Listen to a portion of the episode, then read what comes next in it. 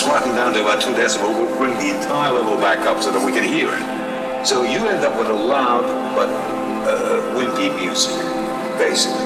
Music is about the dynamics.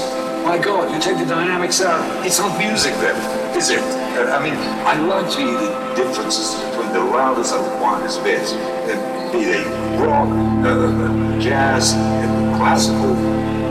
That is what I got against compressed music.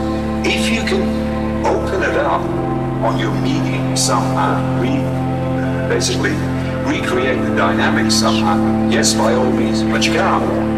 You can't do that the dynamics are gone. Once they're gone, they're gone. That's what I had against the digital music. You see